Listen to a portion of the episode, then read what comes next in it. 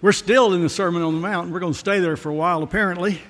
And we're in chapter 5, and we are looking at uh, the passage that begins there in verse 13.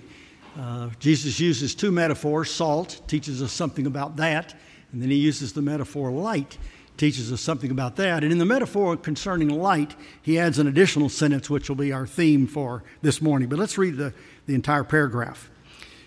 You are the salt of the earth. But if salt has lost its taste, how shall its saltiness be restored? It is no longer good for anything except to be thrown out and trampled under people's feet. You are the light of the world. A city set on a hill cannot be hid. Nor do people light a lamp and put it under a basket, but on a stand, and it gives light to all in the house. In the same way, let your light shine before others so that they may see your good works and give glory to your Father who is in heaven. The word of the Lord. You may be seated.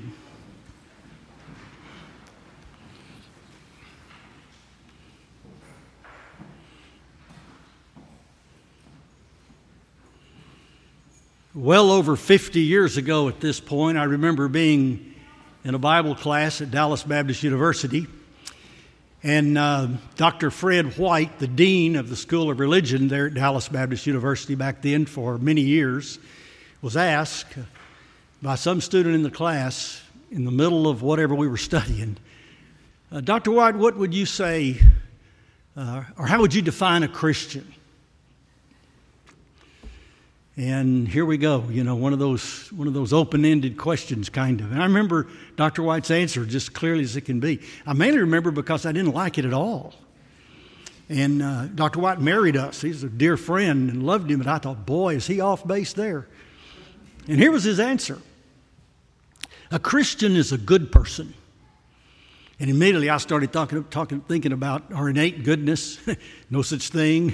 I started thinking about, you know, the, the good works that we do, the self righteous deeds, which are of no effect. In fact, they're filthy rags in the sight of God. And I was wondering how Dr. White could define a Christian as a good person. Well, then I remembered he's going straight to the bottom line. He's going through a lot of assumptions. And one of the great assumptions he's going for is Dr. White knew good and well of our utter depravity and our sinfulness in every way. He also knew the grace of God, he knew the gospel. He'd been preaching it at that point for years and years, and he was teaching it to us every day, all day long in the, in the college. He knew the gospel. He knew that Christ came, and wherein we have no righteousness, only sin, the righteousness of Christ was imputed to us in a great exchange because our sinfulness, our sin, and its condemnation and its penalty, death, had been imputed to Christ. And he had taken it with him and bore it in his own body on the tree. He who knew no sin became sin for us, that we might be made the righteousness of God in him. So there's your gospel. There's the truth, the great objective truth of a great legal transaction made by a just, righteous, and merciful God, enabling us to be made the righteousness of Christ. And then through the regenerating work of His Spirit, He works out in us good works.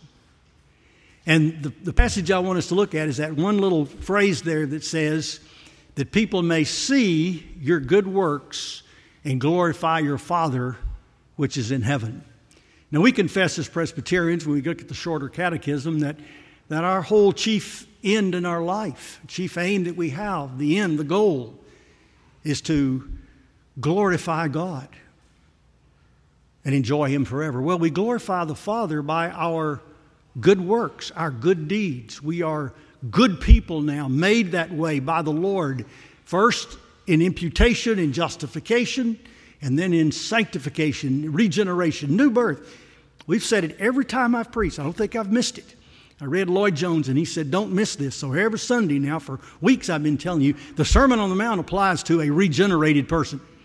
If you've not been born of the Spirit of God, if you've not come from death to life, if you've not moved out of the kingdom of darkness into the kingdom of light, Sermon on the Mount just not going to be very helpful to you at all. Because what happens is, if you don't have the righteousness of God, you'll go about trying to establish your own righteousness. And you'll go one way or the other. You'll think you did it. And you'll have a self righteousness, a hypocritical spirit that will absolutely be a stench in the nostrils of God.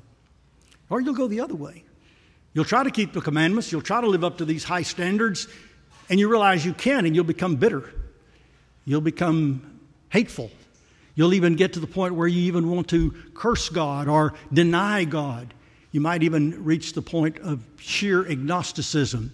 Or if you want to maintain the pretense of being a Christian, you'll walk around saying, Well, I don't think God expects us to keep the law anyhow. You become some kind of antinomian. There's all kinds of bad directions to go unless you come by the straight and narrow way of grace and salvation that is in Christ. And so Paul says this in his ministry. Let me use this kind of as a, as a key sentence, then we'll look at some other scriptures. I'll, I will not tell you any of the context at all. I'm just going to take this verse out of context and go with it. But trust me, it applies. Mainly, I want you to hear it. I want you to emulate Paul. Paul said, imitate me like I imitate Christ. He says that in another place. But listen, he says, For we aim at what is honorable, not only in the Lord's sight, but also in the sight of man. And that's what we want to do as believers. We want to be not only honorable in the sight of the Lord, but we want to be honorable in the sight of all people. We want the watching world to look at us and see a difference. We want to have some kind of fruitfulness in our life that they're able to say, there's something different. There's a hope that's within them. And then you need to be ready to give a reason for the hope that is in you. And what I want to do is take a, a moment or two and just read the Bible to you. Paul tells Timothy to, to just read the scriptures. And I'm going to read about three uh, passages of several verses each. They're very familiar to you but we're going to notice one element of each of these passages. The first one is in Ephesians 2.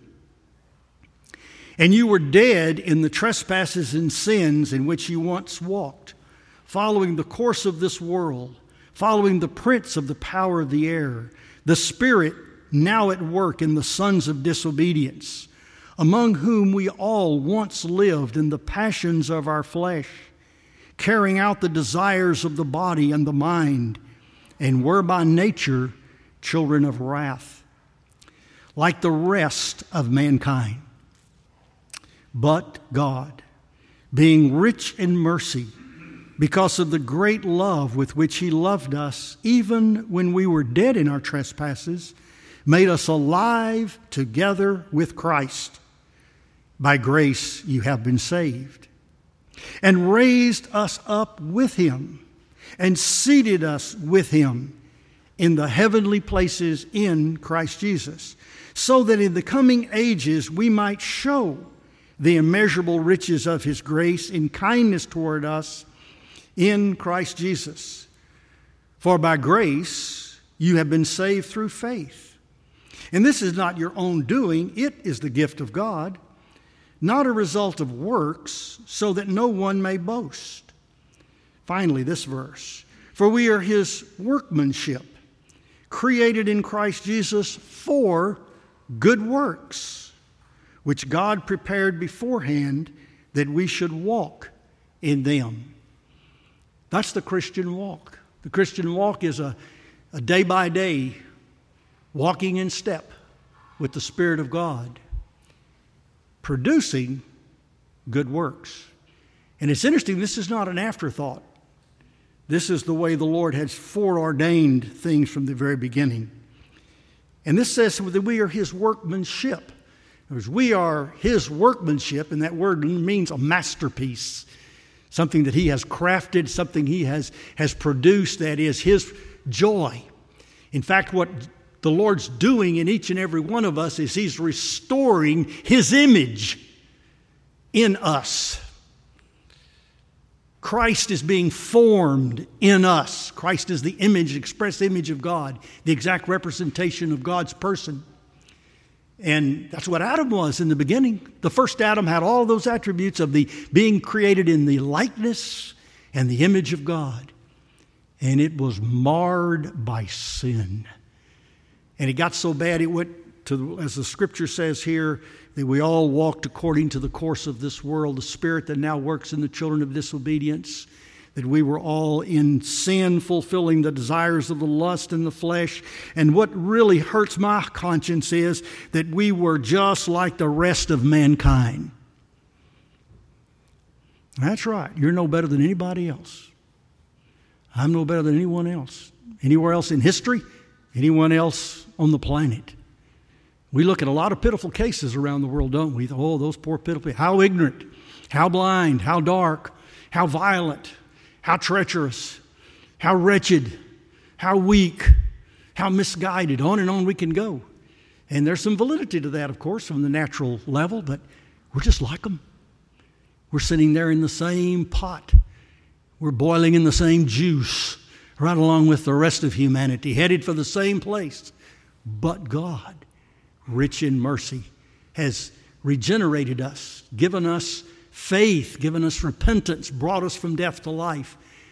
And God's doing that to recreate His image in a fallen, sinful person. And that's what God's trying to do. Are you working along with God in this enterprise, or you're you scarcely aware that's what He's doing? Whenever you have really difficult things in your life, that's the Lord working on your sanctification. When you reach a point where you lose your patience, that was the point where God was working on you to try to create patience in you. You blew it that time. But be aware next time, and there'll be a next time, that God's tribulation worketh patience. And know that God's at work in you to finish that which He started with your regeneration. The very day the seed of the Word was conceived in you and brought forth eternal life within your soul, God began to shape that life into the image of Christ. And that's what He's trying to do to us. And boy, do we not help out? Do we not work? Do we not pay attention? Do we not look at the Word to find the prescriptions that we need? Do we not pray, asking the Lord to give us the strength that we need? Do we not depend upon His Holy Spirit in order to enable us to do such a thing? Good works. That's what the Lord wants to see in us. I'm going to read a couple of more real quickly, equally as familiar. Here's a passage out of Titus 3. It's Paul speaking to the young pastor Titus. Remind them, wait a minute, just a minute, that's not where I want to be. there it is. For we ourselves were once foolish, disobedient, led astray, slaves to various passions and pleasures, passing our days in malice and envy. I won't comment on that. Hated by others and hating one another. That was our condition. But, there's that constra- contrasting conjunction again. But, when the goodness and the loving kindness of God, our Savior, appeared, He saved us. Not because of works done by us in righteousness, but according to His own mercy, by the washing of regeneration and renewal of the Holy Spirit, whom He poured out on us richly through Jesus Christ our Savior, so that being justified by His grace, we might become heirs according to the hope of eternal life. And then he says something he says several times in the pastoral epistles.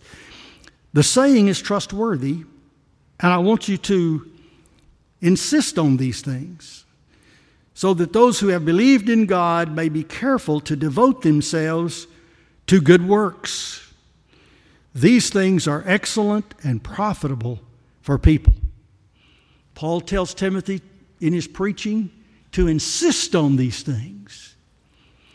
And it's my joy to be preaching this morning, and so I'm going to insist on these things. I'm going to say to you what Paul says that ought to be said to all the believers in the church. Those that believed in God may be careful to devote themselves to good works. That's what we're, these things are excellent and profitable. And let's see, I've got another little shorter passage picked out here. That's Paul up to now. Paul and Peter, it's amazing. If you ever study through Peter's two short little epistles, you'll find the doctrines that are there. You can sort of list them out. The various doctrines, New Testament teachings is there, and it's all just like Paul.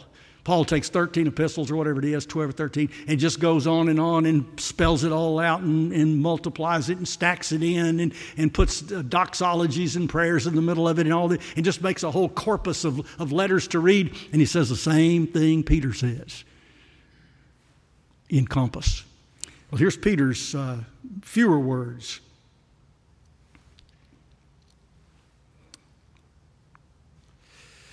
Beloved, I urge you as sojourners and exiles to abstain from the passions of the flesh. Notice how all of these passages talk about the lust of the flesh, the, the, uh, the pride of life, the things in our life that seems to shape us in a different direction. These, these uh, passions which wage war against your soul, keep your conduct among the Gentiles honorable. Keep your conduct among the Gentiles honorable. Jesus said, so that men may see your good works and glorify your Father who is in heaven, so that when they speak against you as evildoers, they may see your good works and glorify God on the day of visitation. Peter's saying just what Jesus said. Of course, Peter sat there and heard Jesus say it. In reality, he was there when Jesus gave the Sermon on the Mount. And he hadn't changed the expectation one bit. We are to go with good works. Now, as I sort of wrap it up, you just think, well, what does that apply? Well, let me just suggest a kind of a scope of things. This is not exhaustive, and you'll add to it the way you want to of areas and ways and circumstances under which we can begin to produce good works. First one I'll mention is relationships. Let's start with the really good ones parent and child. Children, you need to be obedient to your parents.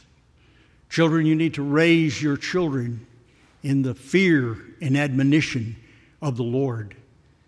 You need to use the scriptures to train them the way they go. That's the first priority. The first institution that God ordained was marriage before there was a government, before there was a schoolhouse, before there was a courthouse, before there was a jailhouse, before there was a church house. There was a house. One man, one woman, fearing God, keeping his commandments, raising their children in that same relationship. So there's where a place, if you want to see your good works.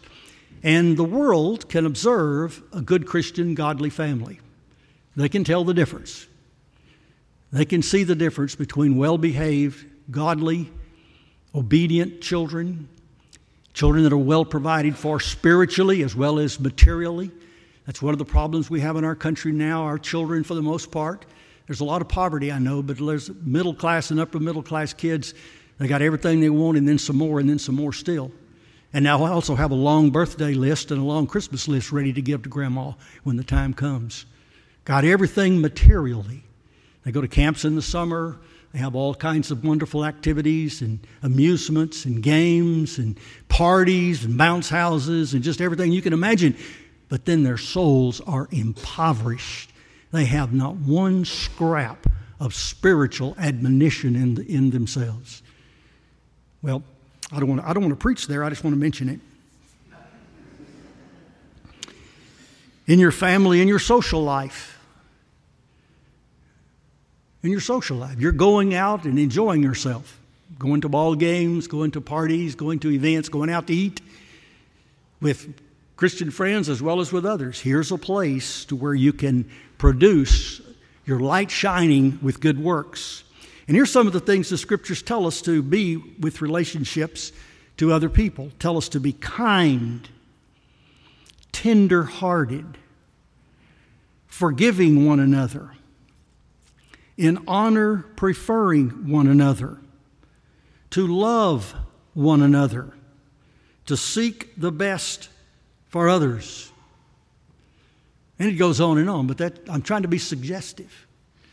Here's another area in which you can produce good works that people can see that will glorify God. They'll know you, you're a child of God, you're born of God. By your fruits you shall be known, and your Father will be glorified. In your, in your benevolence, in the ways in which you express goodwill. That's what the word benevolence means. It means goodwill. And the way you can express goodwill in kindness, mercy, and charity. There are poor, hungry, destitute, confused, lonely people all around us.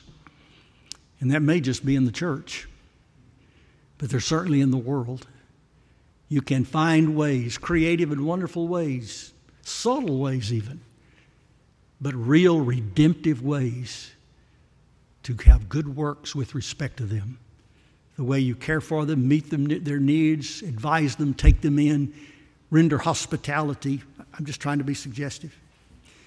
Here's another area, broad area, in which you can produce good works that glorify God and that people can see. And that is in your area of stewardship. First of all, stewardship starts with the stewardship of your own time and industry. You need to be hardworking, dependable, productive,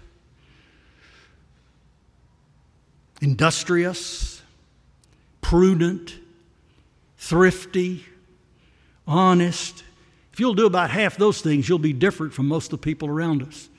Most people around us are, are, are scratching and clawing in every way they can to handle their material goods, overextending themselves, trying to beat the system, trying to get rich quick, etc., etc. That works out itself in a few other ways. You can be a good employee. The scriptures have an interesting little thing. If we were to ever discuss the biblical doctrine, the New Testament teaching about employee and employer, it's spoken of in terms of slave and master. And boy, does that raise all the red flags. But once you get a little context and learn a little scrap of history, all that slave talk takes care of itself. And you understand that the whole world has been a, a matter of the exploit and the exploited. And we don't need Karl Marx to tell us how to fix that. Jesus Christ fixed it. And so we can be in that world of work and economics, but we can bring in Christian principles. We don't have to bring in the, the, the, methods that are being brought into the government and into the companies and into the church, even, that are based in, in ideas that are foreign and alien, ideas that arise out of atheistic, God hating, commandment breaking people that were formed and festered in the fever swamps of European intellectualism.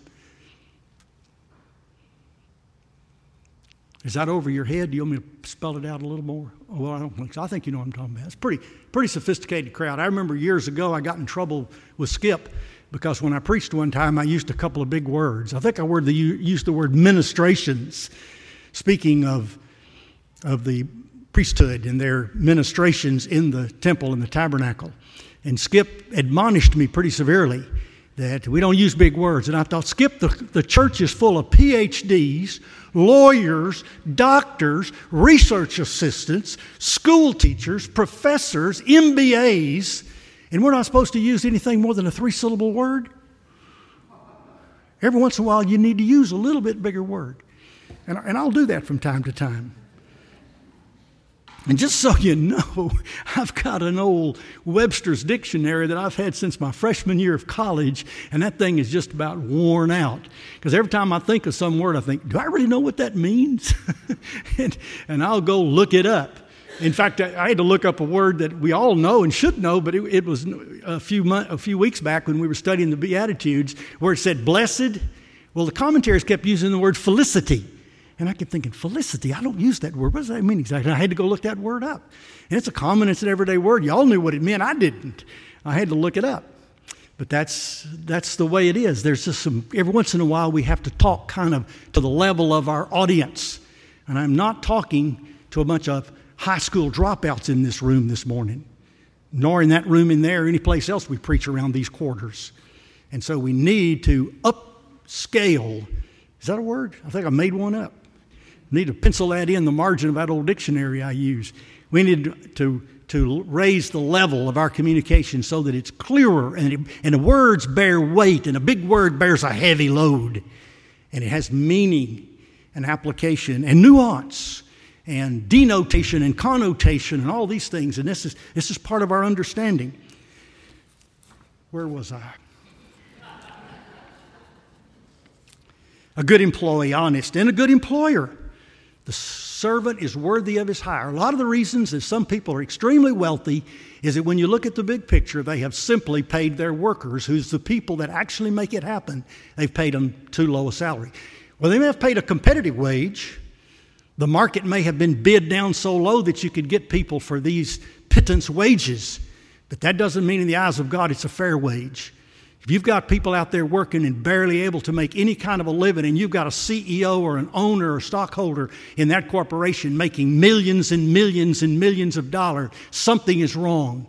And it's not complicated math to look at the span of executive control and the levels of management and do some calculation. And when you do that, you will see a gross unfairness in so many businesses. Once men learn that they can exploit the masses and they get the techniques, the government and the instrumental techniques to do that through the, through the free enterprise system, which I believe in entirely and wouldn't have it any other way, and I don't want government regulating one ounce of this, but one of the problems we have is that people, employers, owners, and stockholders, etc., have exploited the lower echelons of their companies. They've paid a competitive wage. They've managed to keep workers. They've paid them as little as they possibly can to poor, desperate people to feed their family come to work and are underemployed right and left. Meanwhile, the opulent splendor of this neighborhood, if nothing else, one of the highest rated financial zip codes in North America, right up there with Nob Hill and, and Beverly Hills and all the rest. If you're a, an employer, I don't care if you just got a little two man shop or whether you own a CEO of a giant corporation, you need to think in biblical terms about how you handle that. You are not bringing glory to God by the way you have your salaries and benefits structured. Uh, just suggestive. I'm not, I'm not trying to preach too much. A good citizen. Well, we're out of time. I don't have time to go in that. I wish I did. There's a lot of citizenship issues that are before us in these last uh, election years and, and these coming years.